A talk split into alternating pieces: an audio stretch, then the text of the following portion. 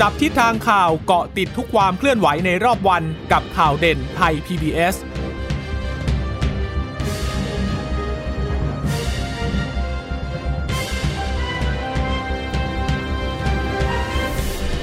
วัสดีค่ะ ต้อนรับสู่ข่าวเด่นไทย PBS นะคะ พบกันเป็นประจำทุกวันจันทร์ถึงศุกร์บ่ายๆแบบนี้ค่ะอัปเดตข้อมูลข่าวสารที่เกิดขึ้นในรอบวันวันนี้ อยู่กับดิฉันจีราชาตาเอี่ยมรัศมี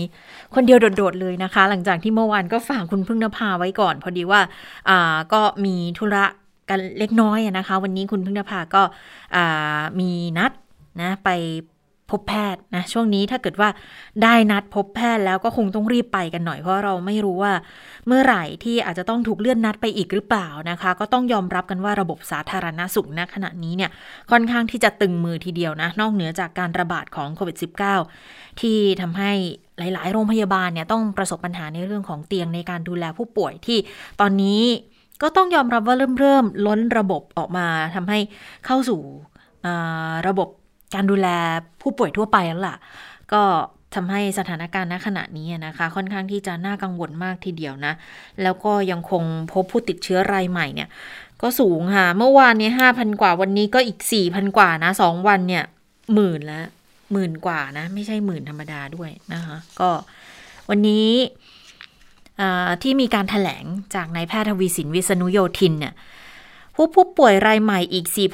4,662 คน จริง ๆ ตัวเลขเหล่านี้เราก็รู้กันตั้งแต่เช้าแล้วละ่ะ แต่ว่าพอตอนถแถลงของสบคก็จะมีรายละเอียดที่เพิ่มมากขึ้นนะคะ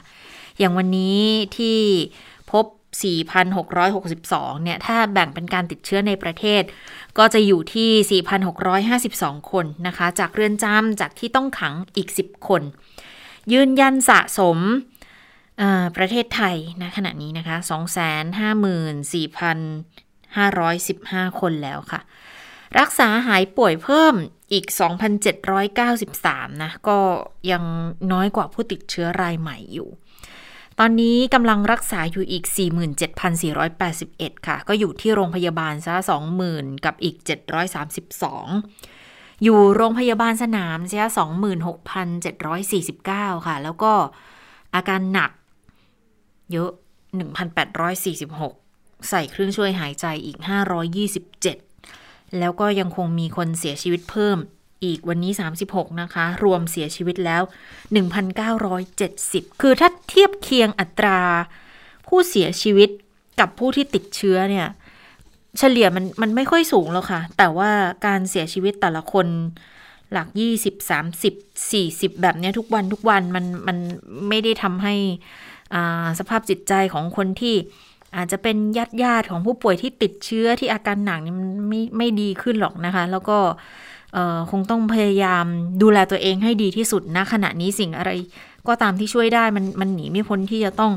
ดูแลในเรื่องของตัวเองแล้วอะค่ะ พยายามรักษาตัวเอง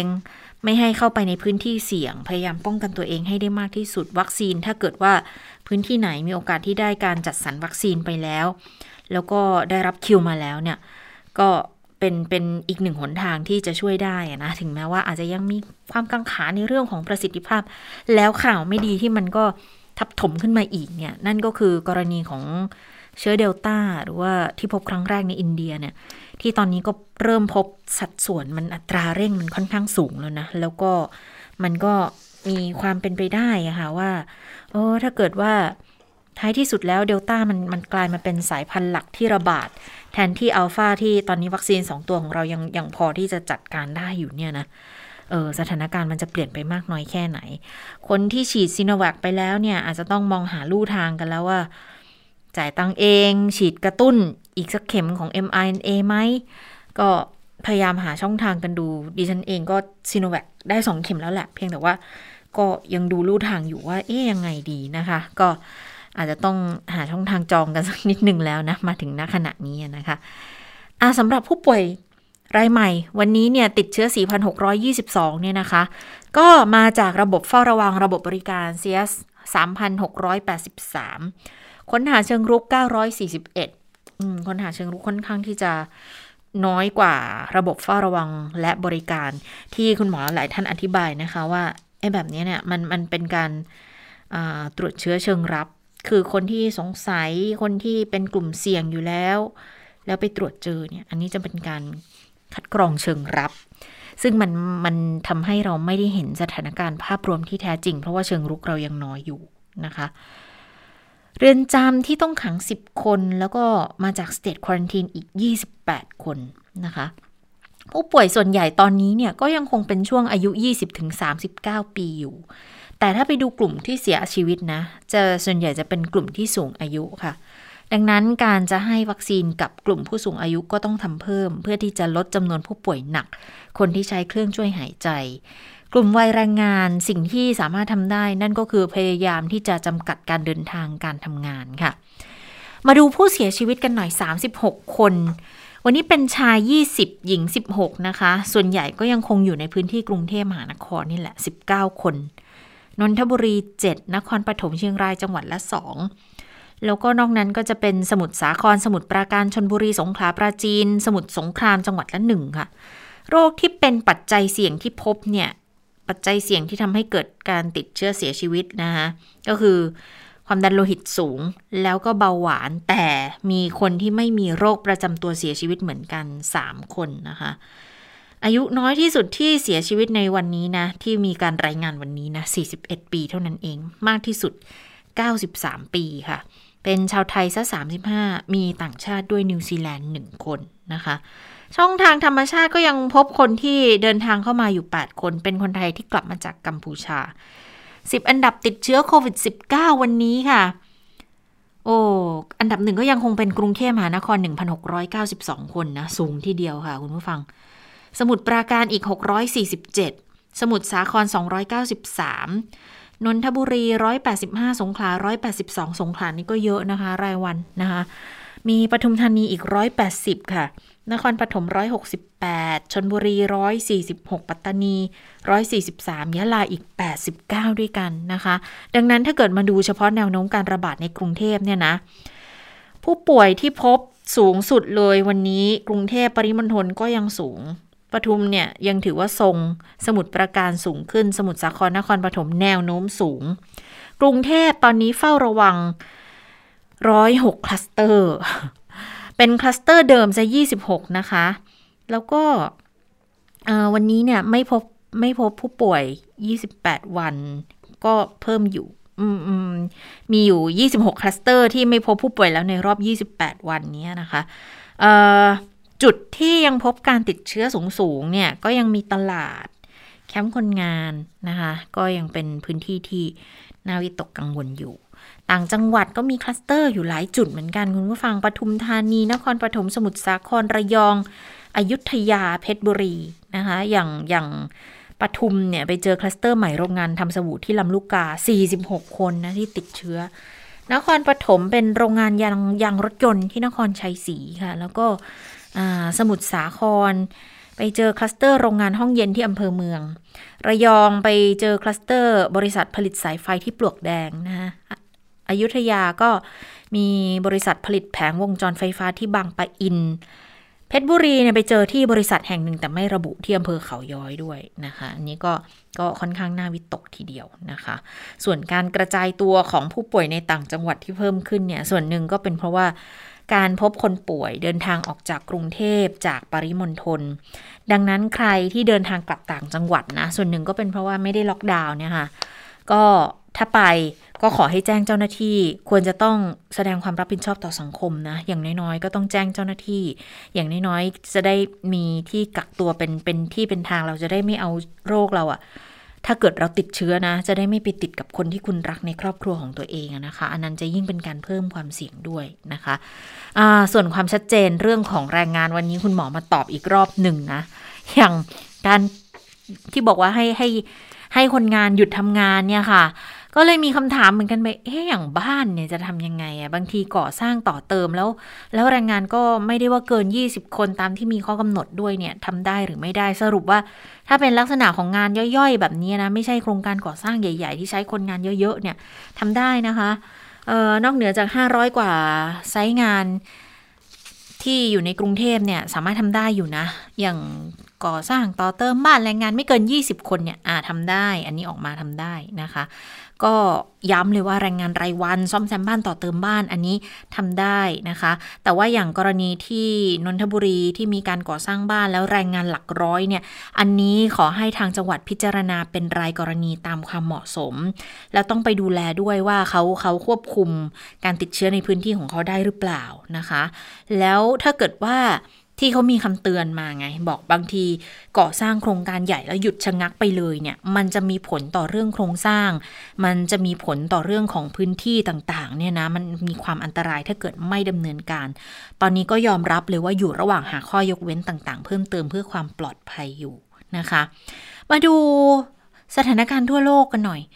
ตอนนี้เนี่ยทั่วโลกณเวลา 10นาฬิกาของวันนี้นะคะ ติดเชื้อรวม 182 ล้านแล้วค่ะ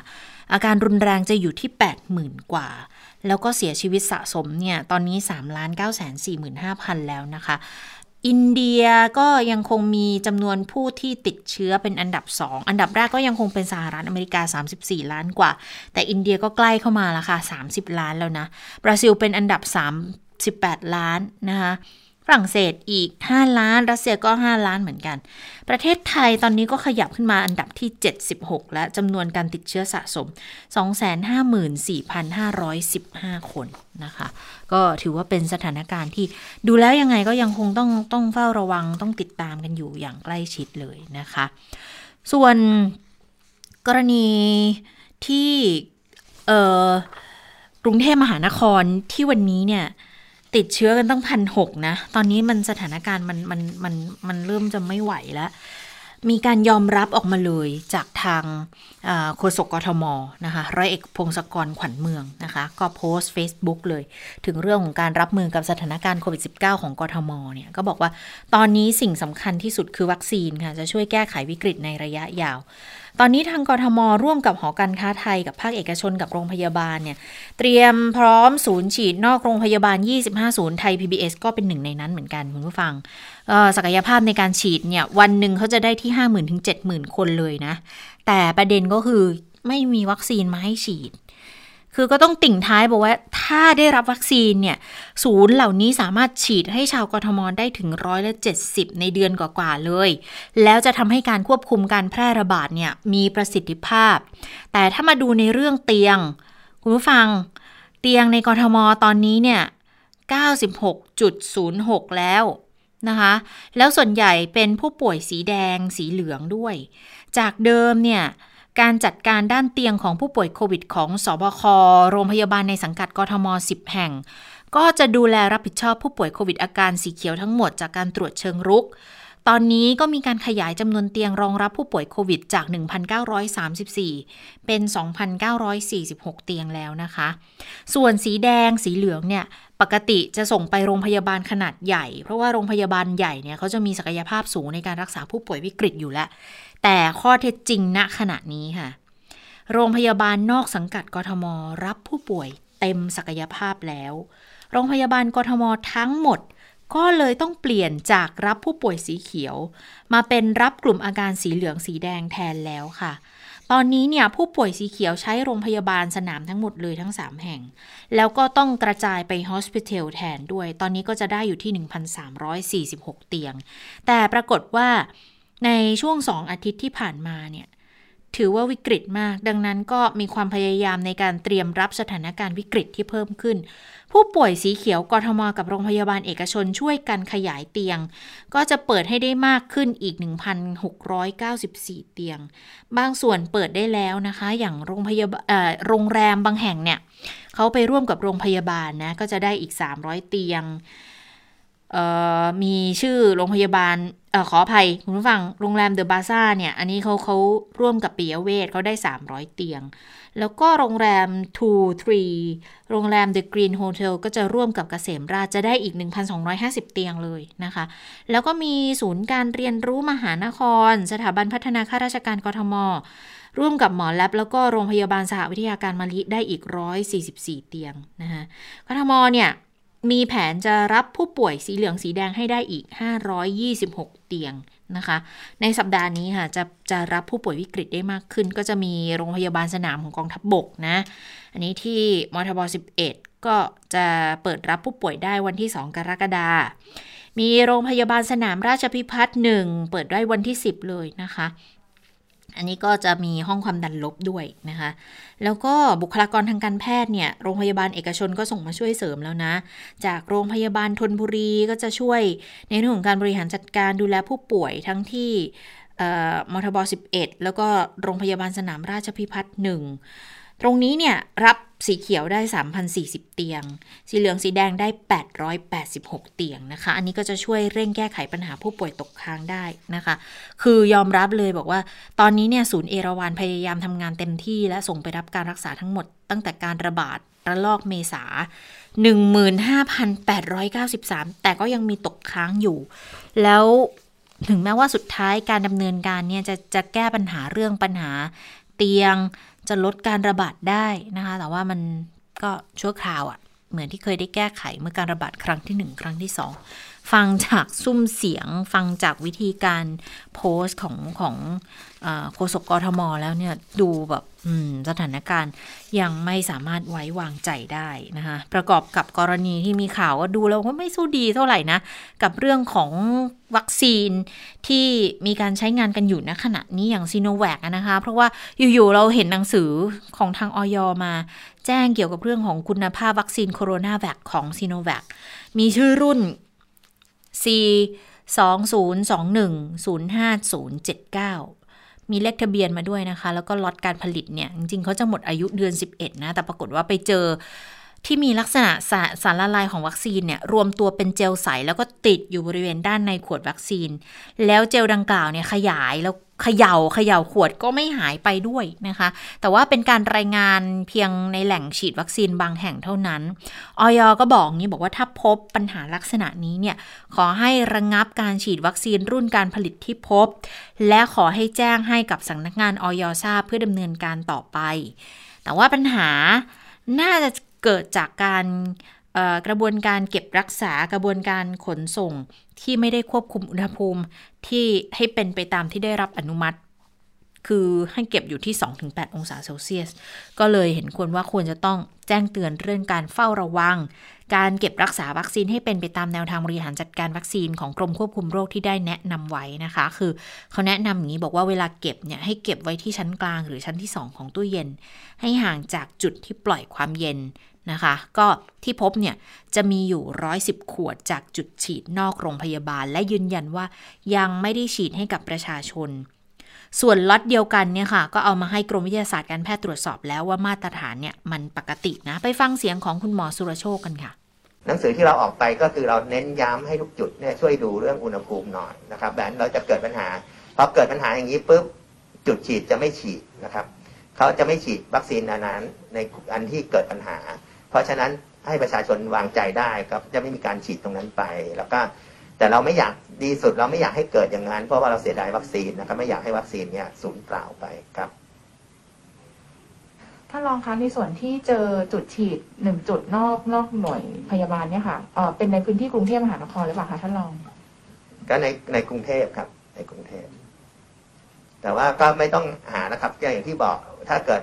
ทุกท่านได้วัคซีนไปแล้ว ถ้าเป็นล็อตนี้ได้รับฉีดเข้าไปในตัว ก็ให้มั่นใจว่าไม่มีปัญหา เพราะว่าก่อนฉีดก็มีการดูอยู่แล้ว แล้วต้องเรียนครับว่าไอสารที่เกิดขึ้นเนี่ยไม่ได้เป็นสารที่อันตรายเป็นสารที่ปกติ แต่ยังไงก็ตามเราก็ไม่ได้ฉีดอยู่แล้วนะครับ อย่างที่เรียนครับว่าร้อยกว่าขวดนี้เราก็มีการเก็บคืน เจ้าหน้าที่ก็ไม่ได้ฉีดให้กับผู้ป่วยไปนะครับร้อยกว่าขวดนี่คือฉีดได้ร้อยกว่าคนเลยนะคะ เพราะอย่างของซีโนแวคเนี่ยเขาจะเป็นขวดเล็ก หนึ่งขวดก็จะพอดีหนึ่งโดสสำหรับหนึ่งคนพอดีนะคะ แต่ว่าถ้าเป็น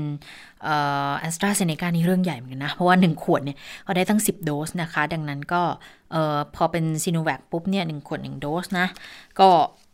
ร้อยสิบคนเลยอะที่ไม่ได้ฉีดวัคซีน อันเนื่องมาจากปัญหาที่เกิดขึ้นณขณะนี้ แต่ว่าก็ก็ยืนยันนะ คุณหมอยืนยันบอกมันไม่ได้เป็นอันตราย ไม่ได้เป็นสารอันตราย เพียงแต่ว่าพอมันเกิดแล้วอะมันก็ไม่เหมาะที่จะฉีดแล้วแต่ประชาชนที่ได้รับการฉีดวัคซีนล็อตนี้ไปไม่ต้องตกใจนะคะ ไม่ต้องตรวจภูมิ เพราะว่ายืนยันบอกไม่ได้เป็นปัญหาการผลิต แต่เป็นเรื่องของการจัดเก็บ แล้วพอเจอแล้วก็เรียกเก็บมาแล้วนะไม่ได้เอาไปใช้ เพราะตอนที่มีการเปิดเผยเลขล็อตออกมาเนี่ยทางไทย PBS มีหลายคนตกอกตกใจเหมือนกัน เพราะว่าของเราจะมีผู้สื่อข่าวหรือว่าเจ้าหน้าที่อยู่บางกลุ่มที่เขาได้ฉีด ที่โรงพยาบาลแล้วปรากฏว่าล็อตที่ฉีดเนี่ยมันเป็นล็อตเดียวกันเนี่ยค่ะ ก็เลยเออสอบถามกันมาค่อนข้างเยอะเหมือนกันนะ ว่ามันจะมีปัญหามีอันตรายไหม ก็ได้รับการไขข้อข้องใจจากทางออยไปล้วรองเลขาธิการออยก็ให้ความ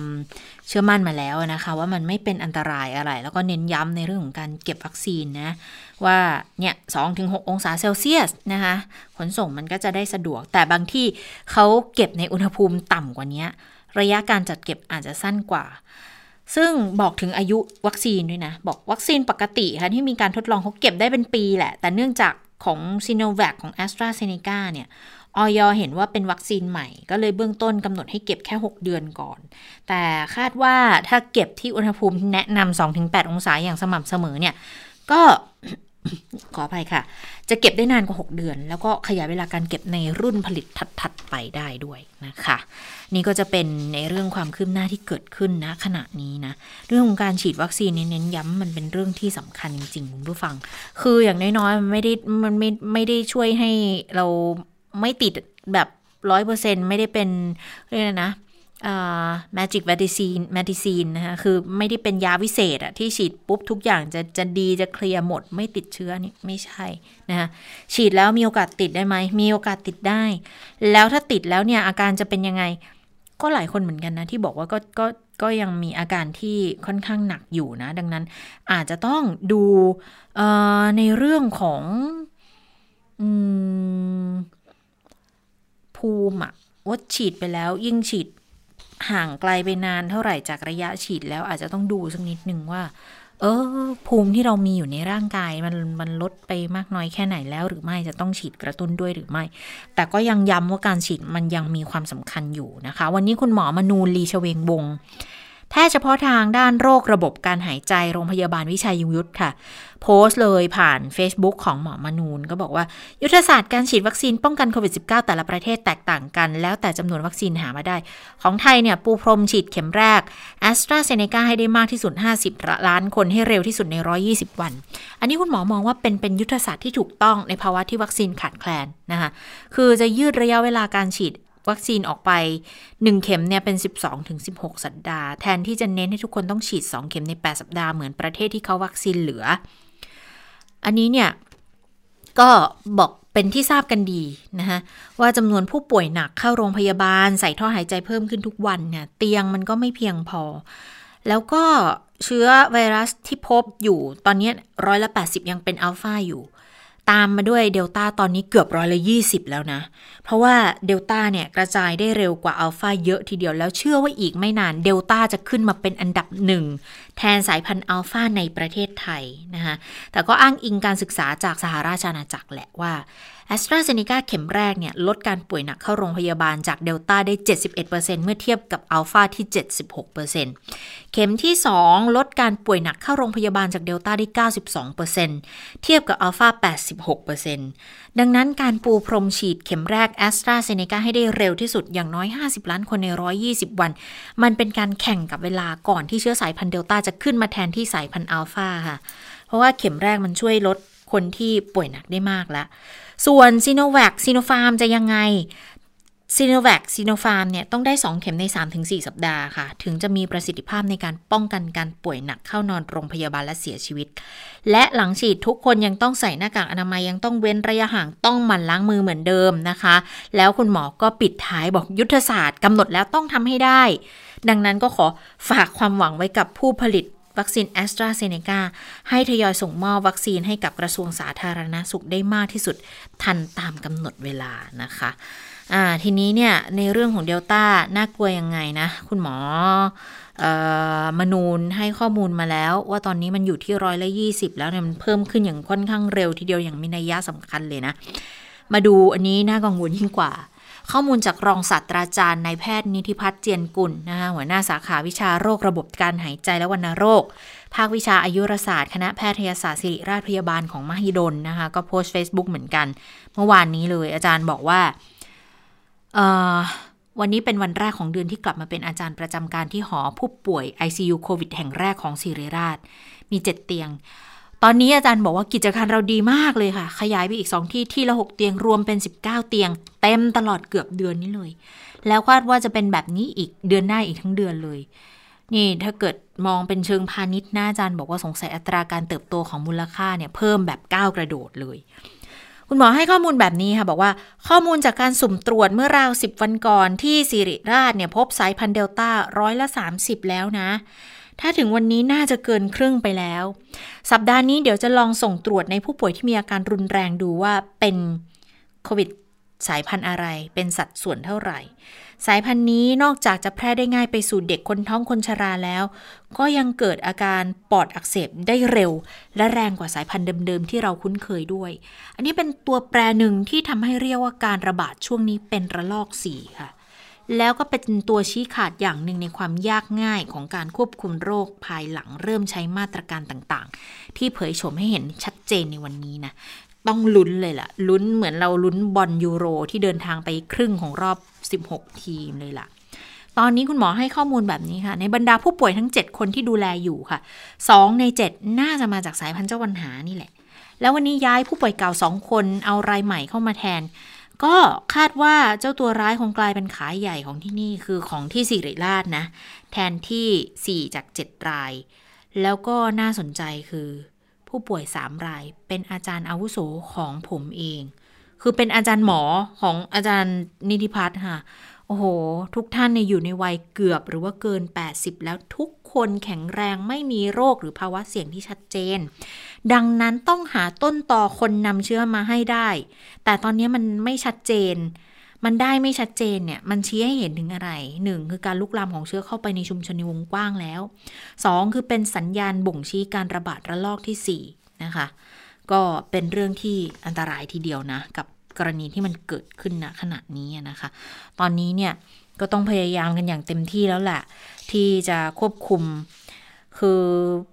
สิ่งที่คุณหมอเน้นย้ำมาเสมอนะ คือคือพยายามตัดต้นตอค่ะ คือแก้ไขสถานการณ์ในกรุงเทพเน้นการคุมโรคให้อยู่หมัด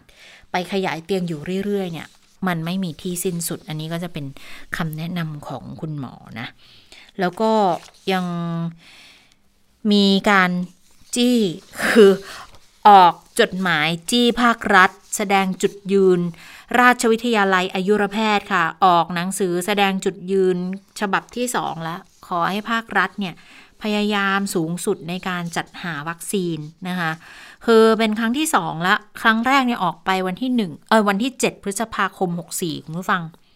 ตอนนั้นเนี่ยสนับสนุนให้ทุกคนได้รับวัคซีนให้เร็วที่สุด จากสถานการณ์การระบาดที่จำนวนเพิ่มขึ้น แต่ในรอบที่สองนี้จะมีอยู่ห้าข้อหลักๆ ด้วยกันนะคะ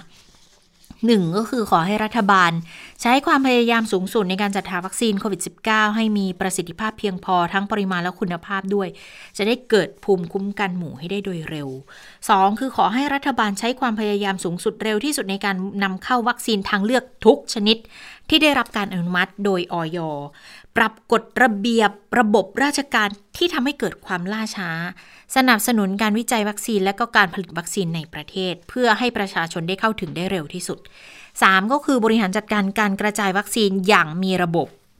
มีความชัดเจนโปร่งใส ให้ความสำคัญกับหลักการทางการแพทย์และการสาธารณสุข โดยไม่อยู่ภายใต้อิทธิพลการเมืองหรือผลประโยชน์ใด ๆ 4. ประชาชนควรเข้ารับวัคซีนให้ได้เร็วที่สุดนะคะ แล้วก็ยังต้องให้ความสำคัญกับมาตรการป้องกันโรคอยู่นะ 5. ก็คือสมาชิกราชวิทยาลัย อายุรแพทย์ทุกคน ควรเข้ารับวัคซีนเมื่อมีโอกาสรับได้เร็วที่สุดนะคะ เพื่อลดการเจ็บป่วยลดการกักตัวลดการนำเชื้อไปสู่ผู้ป่วย และผู้ร่วมงานด้วย อันนี้ก็เป็น 5 ข้อหลักๆ ที่ทางราชวิทยาลัยได้ออกมานะคะะจากทางการแพทย์ทั้งหลายเนี่ยมาดูการชี้แจงจากทางสปกสบคกันบ้างนะคะ เพราะว่าออก ข้อกำหนดฉบับที่ 25 ออกมาตอนช่วงเที่ยงคืนตีหนึ่งเนี่ยนะก็ทำให้เกิดเสียงวิจารณ์กันเยอะเลยทีเดียวนะคะ ใช้เวลาประมาณ2อสวันนะวันนี้ทางสปกสบค โดยพลเอกนัทพลนาถพานิชนะคะก็ออกมาตอบคำถามกรณีนี้แล้วนะคะ ว่าเรื่องที่เกิดขึ้นเนี่ย อออกไปแล้วมันก็จะมีปัญหาในทางปฏิบัติอยู่หลายอย่างเหมือนกันนะ ก็ก็บอกว่าบางมาตรการที่ออกไปแล้วอาจจะต้องผ่อนคลาย อย่างอย่างเรื่องของการหยุดก่อสร้างเนี่ย เพราะว่ามันจะมีอันตรายในเชิงวิศวะหรือว่าไปกระทบกับส่วนอื่น นะคะ อย่างก่อสร้างสถานพยาบาลถ้าหยุดแคมป์ไปแล้วเนี่ย การก่อสร้างมันจะหยุดชะงักไปด้วยนะ ทั้งทั้งที่สถานพยาบาลณขณะนี้เนี่ยเป็นเรื่องสำคัญจำเป็นนะคะ ก็อาจจะต้องพิจารณาดำเนินการก่อสร้างได้ในบางแคมป์ในพื้นที่ก่อสร้างใหญ่ ๆนะคะ ส่วนเรื่องของข้อกำหนดที่ประกาศออกไปไปออกราชกิจจานุเบกษาช่วงตีหนึ่งของวันที่ 27 เนี่ย ก็คือยืนยันบอกว่าก็ เหมาะสมกับช่วงเวลา เพราะว่าเวลาการทำงานเนี่ยถ้าทำงานกันถึงดึกถึงดื่นนะ เวลาออกมา มันก็เลยออกมาดึกขนาดนั้นนะคะ ไปฟังคำชี้แจงของพลเอกนัทพลกันค่ะ เราก็คุยกับสมาคมผู้ประกอบการก่อสร้างก็ขออภัยได้ชี้แจงไปแล้วนะครับชี้แจงทำความเข้าใจไปแล้ว ตั้งแต่วันวันเสาร์ตอนบ่ายนะจริงๆเราทางทางตัวสมาคมเองนะก็รับทราบนะครับทางผู้ประกอบการนะเขารับทราบเป็นส่วนใหญ่นะครับเพียงแต่ว่าการสื่อสารก็อาจจะไม่ทั่วถึงอย่างร้านอาหารนะครับท่าน ร้านอาหารก็แจ้งไปแล้วอืมทางทางท่านนายกสมาคมพัฒนาและอาหารท่านก็ให้สัมภาษณ์สื่อว่าท่านได้รับแจ้งตั้งแต่คืนวันศุกร์นะครับเพียงแต่ว่ามันอาจจะการสื่อสารปัจจุบันมันอาจจะยังไม่ทั่วถึงก็ต้องขออภัยนะครับขออภัยที่อาจจะในในความที่ทำให้เกิดความเดือดร้อนไปบ้างนะครับ แต่ก็ต้องให้เอ่อต้องขอความร่วมมือเหมือนกัน เพราะว่าจริง ๆ แล้วเนี่ยถ้าถามเนี่ยก็คือเราก็ไม่อยากใช้มาตรการที่มันเข้มข้นทำให้ประชาชนเดือดร้อนนะครับครับ แต่ในเมื่อทางคณาจารย์แพทย์ ซึ่งเป็นแพทย์อาวุโสทั้งนั้น วันนั้นสื่อมวลชนทุกท่านก็คงเห็นนะอาจารย์คณาจารย์แพทย์ที่มาเนี่ยก็ระดับคณะบดีศิริราชรามาธิบดีนะครับแล้วก็มหาลัยต่างๆอาจารย์มหาลัยต่างๆนะครับที่มาเสนอแนะซึ่งเราสบคก็ต้องรับฟังนะครับเพราะว่าขนาดอาจารย์อาวุโสมาเสนอแนะด้วยตนเองนะครับแล้วท่านเป็นห่วงนะครับ แล้วเราก็ปรับตามมาตรการที่ท่านเสนอ แต่ก็เราก็ห่วงเหมือนกันว่าจะทำให้ประชาชนเดือดร้อนก็พยายามดูมาตรการที่ดีที่สุดแล้วนะฮะอันนี้ต้อง ในในส่วนของผมเองก็ต้องขออภัยนะครับ ที่อาจจะทำให้เกิดผลกระทบอะไรกับพี่น้องประชาชนนะครับ แต่พยายามทำให้ดีที่สุดอืม เรื่องของการเอ่อ เรื่องของคำสั่งที่ออกมาเนี่ยนะที่บอกว่าออกมาตอนตีหนึ่งเนี่ยนะก็ก็ยืนยันบอกว่า คือจริงๆเนี่ยประชุมวันที่ 25 จนถึงเย็น วันที่ 26 ก็ประชุมกันต่อจนร่างคำสั่งเสร็จ แล้วก็เสนอลงนามได้ตอน3ามทุ่ม ก็เลยไปออกราชกิจจานุเบกษาตอนตีหนึ่งนี่ก็เลยเป็นสาเหตุว่าทำไมถึงถึงออกคำสั่งมาตอนกลางคืน คือแสดงให้เห็นว่าทำงานกันอยู่ตลอดเวลาเพื่อให้คำสั่งเนี่ยออกเร็วที่สุด แง่ของความเร็วความช้าที่สบคถูกตำหนิอย่างร้านอาหารก็ต้องขออภัย เพราะว่าออกคำสั่งช้าก็เลยเตรียมตัวไม่ทัน แรงงานก็ถูกต่อว่ามาเหมือนกันบอกว่า คือตอนแถลงข่าวอะบอกเร็วไงบอกตั้งแต่วันศุกร์ดังนั้นเขาก็ สามารถที่จะกลับบ้านกันไปก่อนได้ อันนี้ก็เลยพยายามมองกันหลายมุม แล้วก็ก็ขออภัยกับคนที่ได้รับผลกระทบกันค่อนข้างมาก แต่ว่าก็ยืนยันเป็นเรื่องของการสื่อสารนะทางสมาคมเขาก็รับรู้รับทราบกันอยู่แล้ว แต่ทีนี้เนี่ยดิฉันก็เห็นหลายคนเหมือนกันนะที่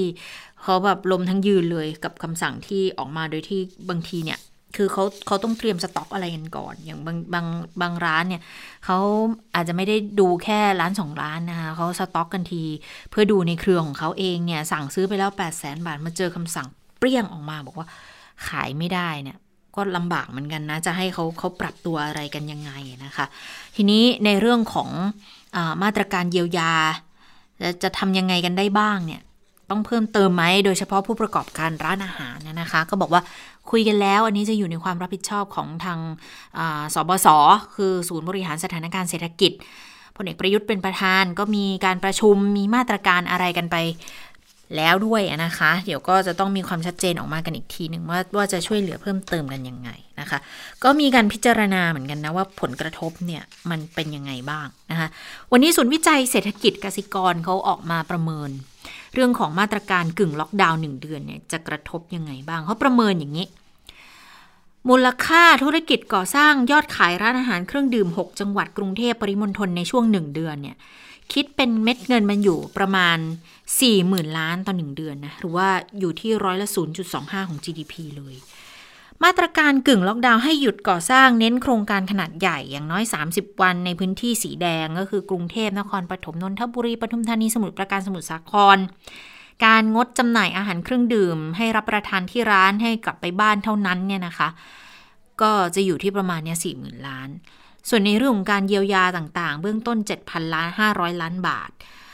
ทางศูนย์วิจัยกสิกรมีมุมมองต่อประเด็นที่เกี่ยวข้อง คือมาตรการกึ่งล็อกดาวน์ต้องยอมรับว่าเป็นความพยายามของรัฐที่ออกมาเพื่อจะควบคุมป้องกันการติดเชื้อที่แนวโน้มเนี่ยยังไม่ลดลงเลย ดังนั้นมาตรการบรรเทาผลกระทบที่จะเกิดต่อลูกจ้างนายจ้าง มันก็จะสะท้อนถึงเจตนาที่ภาครัฐนั้นต้องการช่วยเหลือภาคส่วนที่เขาได้รับความเสียหาย แต่ศูนย์วิจัยกสิกรมองว่ากลไกช่วยเหลือลูกจ้างนายจ้างทั้งในและนอกระบบประกันสังคมเนี่ย เน้นไปกลุ่มแรงงานและธุรกิจที่เป็นปลายทางการก่อสร้าง และบริการร้านอาหารเครื่องดื่มเป็นหลัก แน่นอนกลุ่มนี้เขาได้รับผลกระทบกลุ่มแรกจริงค่ะ แต่ว่ามันยังมีห่วงโซ่ธุรกิจ หรือว่าซัพพลายเชนที่เขาได้รับผลกระทบเป็นทอดๆ จากการหยุดกิจกรรมที่ดำเนินไปอย่างน้อยหนึ่งเดือนยกตัวอย่าง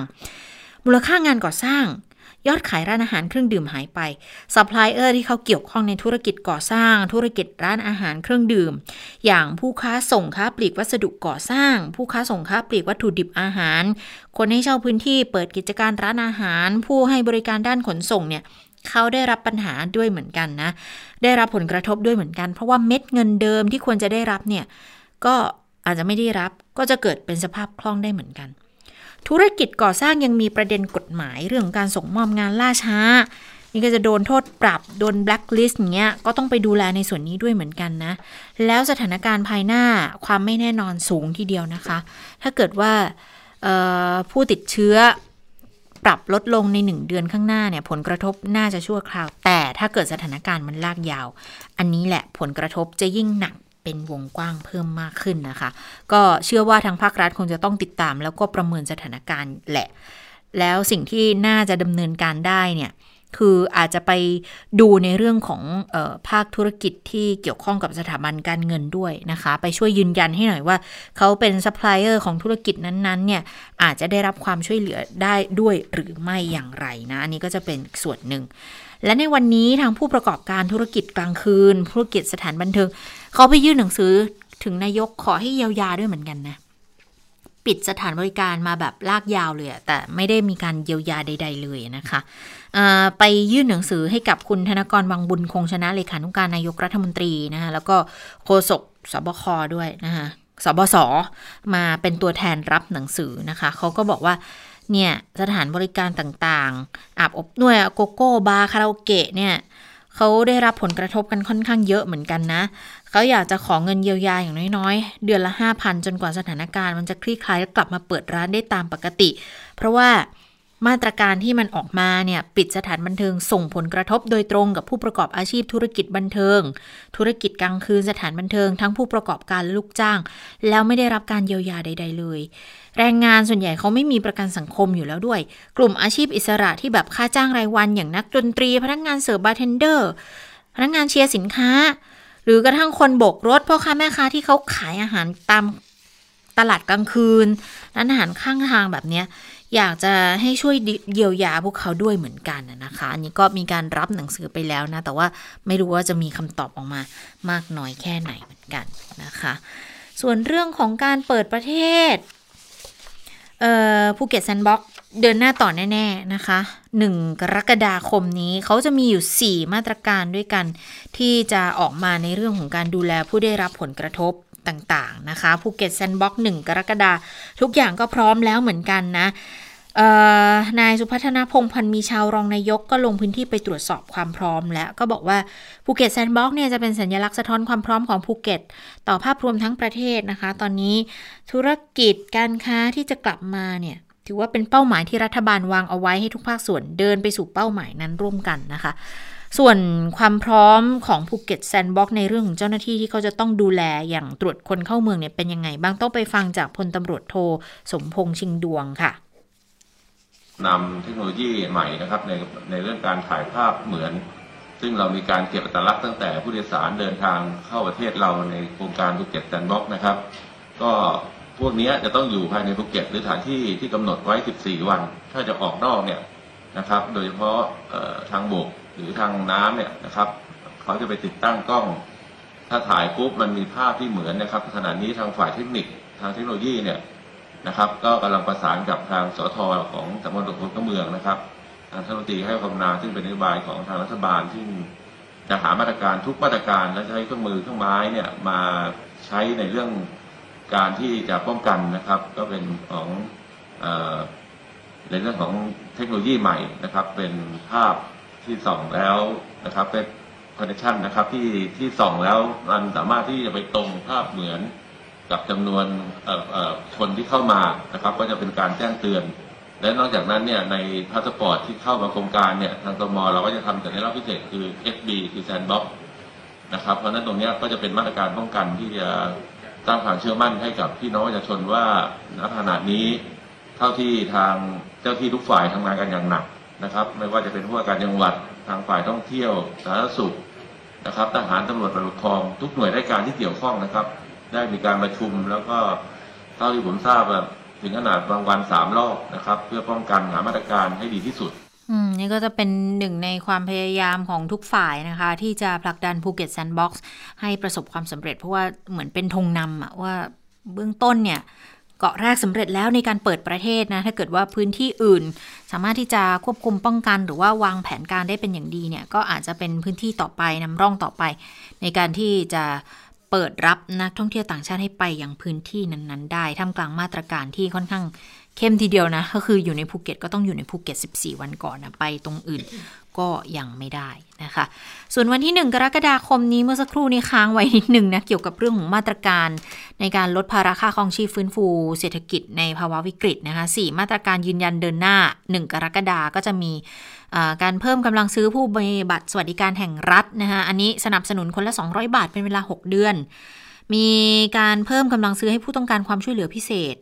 อย่างผู้ป่วยติดเตียงเอ๊ะเขาจะออกไปใช้ยังไงนะก็ให้คนละ 200 บาทเป็นเวลา 6 เดือนเหมือนกัน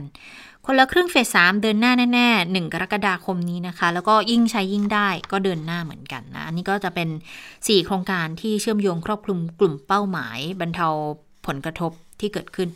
51 ล้านคนประกอบการกระตุ้นเศรษฐกิจไปด้วยในตัวนะคะอ่าวันนี้เดี๋ยวเข้าต่างประเทศกันเร็วหน่อยแล้วกันนะ วันนี้คุณสวรรค์มาแล้ว สวัสดีคุณสวรรค์ค่ะ สวัสดีคุณผู้ฟัง สวัสดีคุณจิรชาตาค่ะ ค่ะ วันนี้แปลกมากและน่าสนใจมากที่ว่าจู่ๆนะคะ วันนี้ก็มีผลการศึกษาเรื่องของประสิทธิภาพวัคซีนอืมอืมอืมแบบ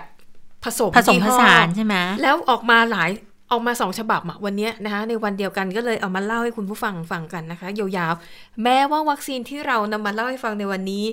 จะบางตัวเนี่ยยังไม่มีในประเทศไทย แต่ให้เรารวบรวมข้อมูลเหล่านี้ เก็บไว้พิจารณาก่อนเผื่อในอนาคตเนี่ยอาจจะมีการสั่งวัคซีนเหล่านี้เข้ามา คุณผู้ฟังเนี่ยจะได้ตัดสินใจถูกว่าในตัวของท่านเนี่ย คิดว่าจะฉีดวัคซีนแบบไหนนะคะอะไปดู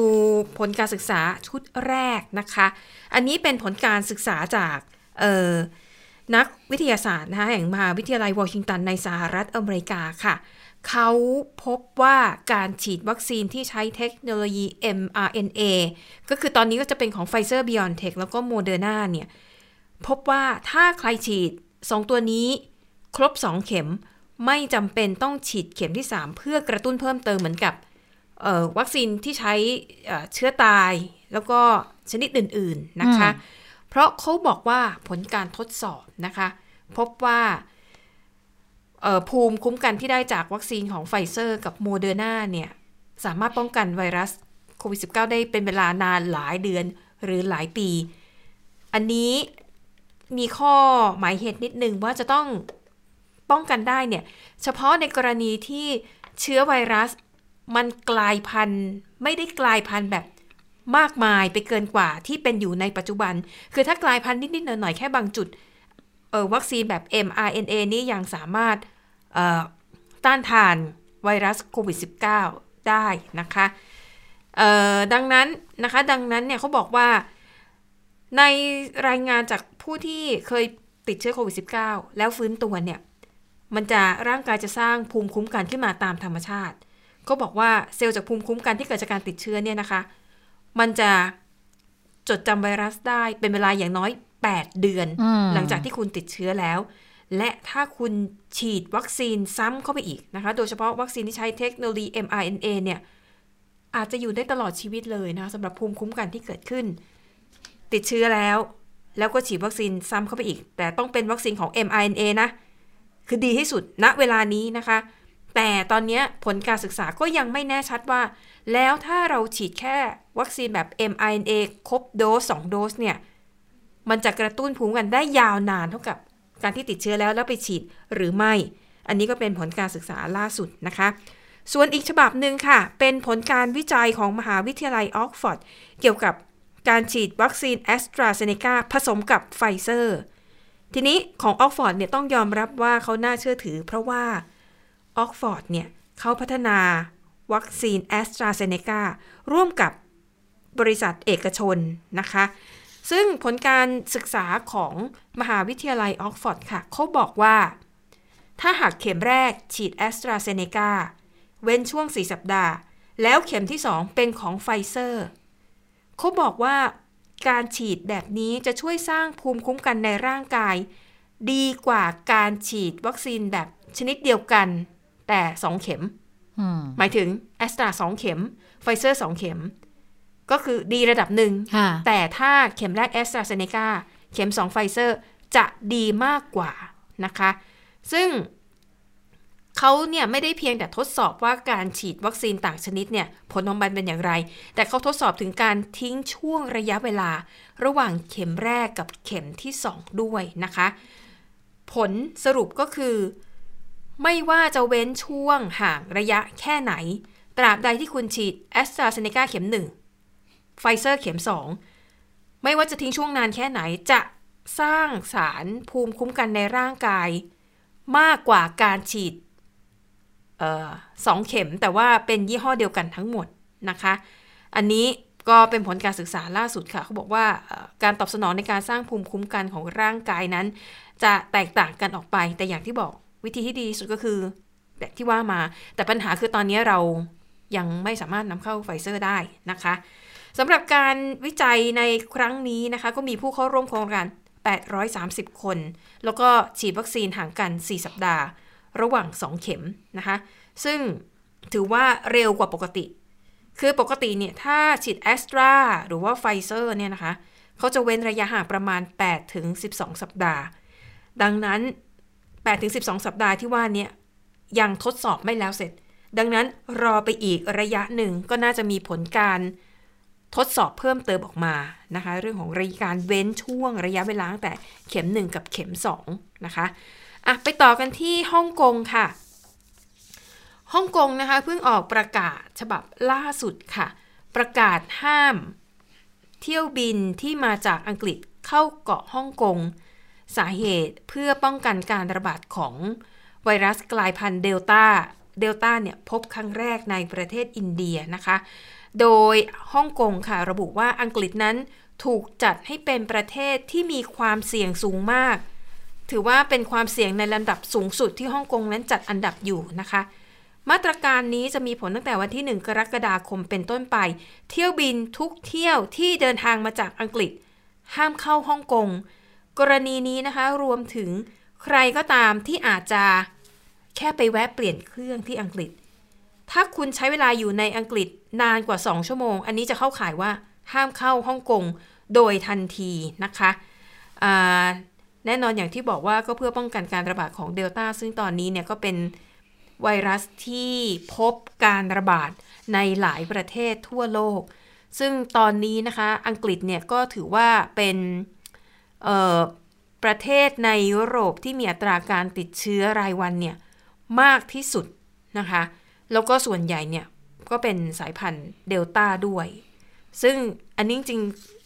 ต้องขอบคุณองค์การอนามัยโลกนะ ที่ประกาศว่าให้กำหนดวิธีการเรียกชื่อไวรัสกลายพันธุ์แบบใหม่ ไม่อย่างนั้นเนี่ยเวลาเราอ่านข่าวจะงงมาก เพราะเดลต้าพบครั้งแรกที่อินเดียใช่ไหมคะค่ะแต่ตอนเนี้ยมันระบาดไปในหลายประเทศ คือถ้าเรายังคงเรียกว่าไวรัสกลายพันธุ์สายพันธุ์อินเดียเนี่ย การรายงานข่าวจะมีความสับสนมากเลยเพราะว่าชื่ออินเดียจะปรากฏมาอยู่เรื่อยทั้งๆที่จริงๆการระบาดเนี่ยมันไม่ได้อยู่แค่ในประเทศอินเดียแล้วลามไปทั่วนะคะ ส่วนที่อังกฤษค่ะตอนนี้ก็ต้องยอมรับว่าสถานการณ์นั้นมัน ยังไม่ได้ดีขึ้นนะคะ แต่ว่าล่าสุดค่ะรัฐมนตรีว่าการกระทรวงสาธารณสุขคนใหม่ๆเลยนะคนใหม่หมาดๆของอังกฤษเนี่ยนะคะ ก็ออกมาแถลงยืนยันต่อรัฐสภาค่ะว่ากำหนดการของอังกฤษเนี่ยที่จะยกเลิกหรือว่าผ่อนคลายมาตรการควบคุมการระบาดในวันที่ 19 กรกฎาคมนี้เนี่ยจะยึดถือตามเดิมคือยืนยันว่าจะไม่เลื่อนออกไปอีก แน่นอนนะคะ สาเหตุที่ อังกฤษเนี่ยต้องเริ่มผ่อนคลายแล้วเพราะว่ามีแรงกดดันอืมในแง่ของเศรษฐกิจเข้ามารุนแรงมากนะคะ ซึ่งรัฐมนตรีว่าการกระทรวงสาธารณสุขคนใหม่ของอังกฤษเนี่ยเขาให้เหตุผลว่า ในวันแรกที่เขารับตำแหน่งเนี่ยเขาศึกษาข้อมูลผลการศึกษาทุกอย่างเนี่ยแล้วเขาก็พบว่า มันถึงเวลาแล้วล่ะที่อังกฤษเนี่ยจะต้องเดินหน้าต่อไป เพราะไม่ว่าจะผ่อนคลายมาตรการวันไหนก็แล้วแต่ มันไม่มีวันไหนเลยที่จะไม่มีความเสี่ยง เท่ากับว่ายังไงเนี่ยชาวอังกฤษจะต้องอยู่คู่กับความเสี่ยงที่จะเกิดการระบาดต่อไปเรื่อยๆ ดังนั้นวิธีการจากนี้ก็คือ เราเริ่มผ่อนคลายเหอะ แต่ว่ามาร่วมกันคิดหาวิธีดีกว่าดีกว่านะคะว่า เราจะอยู่กันอย่างไร ที่จะให้ชาวอังกฤษนั้น อยู่รอดปลอดภัยมากที่สุด ท่ามกลางสถานการณ์การระบาดในขณะนี้ ซึ่งตอนนี้เนี่ยสิงคโปร์ก็เป็นประเทศหนึ่งนะคะที่ เขาเริ่มวางแผนแล้วค่ะว่า ในอนาคตในระยะอันยาวๆเนี่ยนะคะ ชาวฮ่องกงขออภัยคนสิงคโปร์เนี่ยจะมีรูปแบบการดำเนินชีวิตอย่างไรเพื่อให้เข้าสู่ภาวะปกติมากที่สุด แต่ขณะเดียวกันก็เฝ้าระวังการระบาดของโควิด -19 ไปด้วย อันนี้น่าจะเป็นรูปแบบการใช้ชีวิตของคนส่วนใหญ่ในโลกไปแล้วนะคะอะปิดท้ายค่ะไปดูเรื่องของสภาพอากาศนะคะเขาบอกว่าในช่วงนี้ค่ะ เอ่อในซีกภาคตะวันตกของประเทศแคนาดา แล้วก็บางส่วนของสหรัฐอเมริกา ในภาคตะวันตกเช่นเดียวกันนะคะปรากฏว่าเผชิญกับคลื่นความร้อนที่รุนแรงมาก โห เห็นตัวเลขแล้วน่าตกใจเหมือนกันนะคะว่า อยู่กันได้ยังไง เขาบอกว่าอย่างที่แคนาดานะคะที่บริติชโคลัมเบียเนี่ยเขาบอกอุณหภูมิสูงสุดที่วัดได้ 47.9 องศาเซลเซียส ทำลายสถิติเดี๋ยวสูงสุดสี่สิบเจ็ดใช่ไม่ผิดสามสิบเจ็ดเราก็แย่แล้วนะ ใช่ค่ะ แคนาดานี่ทำลายสถิตินะเวลานี้นะโอ้ยตายแล้วเขาอ47.9ยู่องกันศาได้ยังไงเซลเซียสอะส่วนข้ามมาที่ฝั่งสหรัฐอเมริกาในหลาย ๆ รัฐเลยนะคะเอ่ออุณหภูมิสูงสุดที่วัดได้ตอนนี้คือ 46 องศาเซลเซียสโอ้ยที่เมืองพอร์ตแลนด์อืมโอ้แล้วก็ที่ซีแอตเทิลเนี่ย 42 องศาเซลเซียส อยู่เมืองกาญจน์หรือเปล่านะคะ ก็บอกว่าสาเหตุที่ทำให้เกิดคลื่นความร้อนเนี่ยก็มีปัจจัยหลายอย่างผสมกัน ทั้งเรื่องของภาวะแห้งแล้งที่ติดต่อกันมายาวนานนะคะ แล้วก็ช่วงนี้เนี่ยคุณผู้ฟังอาจจะได้รับทราบข่าวการเกิดไฟป่า ในสหรัฐอเมริกาถี่ขึ้น ก็ผลสืบเนื่องมาจากเรื่องของคลื่นความร้อนนี่แหละค่ะนะคะ อันนี้ก็ถือว่าเป็นสถานการณ์ที่ไม่ปกติ แล้ว ในรายงานข่าวนะคะบอกว่าทั้งในแคนาดาและในสหรัฐอเมริกาที่มีความร้อนมากๆเนี่ยก็บอกว่าร้อนถึงขั้นที่ศูนย์ฉีดวัคซีนน่ะไม่ไหวอะ่ะเออต้องระงับการฉีดวัคซีนชั่วคราว รวมถึงโรงเรียนต่างๆด้วยนะคะ ที่ประกาศปิดการเรียนการสอน เพราะสภาพอากาศร้อนจัดนะคะ อันนี้ก็ส่งผลให้ทั้งภาครัฐและภาคเอกชนเนี่ยต้องออกมาช่วยเหลือกัน อย่างห้างค้าปลีกใหญ่ ๆ หลายแห่งเนี่ยนะคะเขาก็ทำไอ้เครื่องพ่นละอองอ่าละอองน้ำอะค่ะนะคะ บางที่ก็ทำเป็นเต็นท์แล้วก็เอ่อติดตั้งเครื่องปรับอากาศ เพื่อให้ประชาชนทั่วไปเนี่ยสามารถเข้ามาแวะพักรับไอเย็นๆได้นะคะเอ่อส่วนที่สหรัฐอเมริกาก็อย่างที่เล่าไปอืมว่าเผชิญกับคลื่นความร้อนที่รุนแรงไม่แพ้กัน แล้วก็อุณหภูมิโดยเฉลี่ยตอนนี้ พุ่งขึ้นเกิน 45 องศาเซลเซียส ในหลายพื้นที่เลยนะคะ เออก็ถือว่านี่เป็น เป็นส่วนหนึ่งของการเปลี่ยนแปลงของสภาพอากาศ เห็นตัวเลขแล้วก็น่าตกใจนะคุณจิรชตา เราอยู่กับ 40 ต้นๆนนี่ยังแบบทุรนทุรายแทบจะไม่ไหวอะในในกรุงเทพค่ะยังไม่ค่อยจะเจอ 40 เลยนะ ยกเว้นเวลาคุณเดินออกไปตรงถนนที่ที่มีมีพื้นแดคอนดกรีตเออพื้นคอนกรีตอันนั้นนะอืมร้อนจริงแต่ว่า ร้อนจากพื้นผิวด้วยนะค่ะแต่ถ้าถ้าอากาศทั่วไปเท่าที่เคยเจอก็แบบสามสิบหกสามสิบเจ็ดก็แย่แล้วอะค่ะ ใช่อแล้วยิ่งในสหรัฐอเมริกาบางทีร้อนเขาร้อนอะไม่ได้ร้อนเหมือนเราไงเขาร้อนร้อนแห้งเนาะเขาไม่ได้เออร้อนแบบยังมีความชื้นอย่างของเราที่มันจะแบบ เออเหนอะเหนอะหนะหนะใช่ค่ะเขาร้อนแบบร้อนแห้งร้อนไหมอะแล้วก็บอกว่าตอนเนี้ยสินค้าที่ขายดีที่สุดทั้งในแคนาดาและสหรัฐอเมริกาคือเครื่องปรับอากาศ แล้วก็พวกพัดลมที่เป่าไอเย็นๆเป่าแบบละอองฝอยออกมาโอ้นะคะโอ้ยอันตรายจังเลยอืมอะค่ะ ทั้งหมดคือข่าวเด่นไทย PBS วันนี้นะคะ เราทั้งสองคนลาไปก่อนสวัสดีค่ะ สวัสดีค่ะ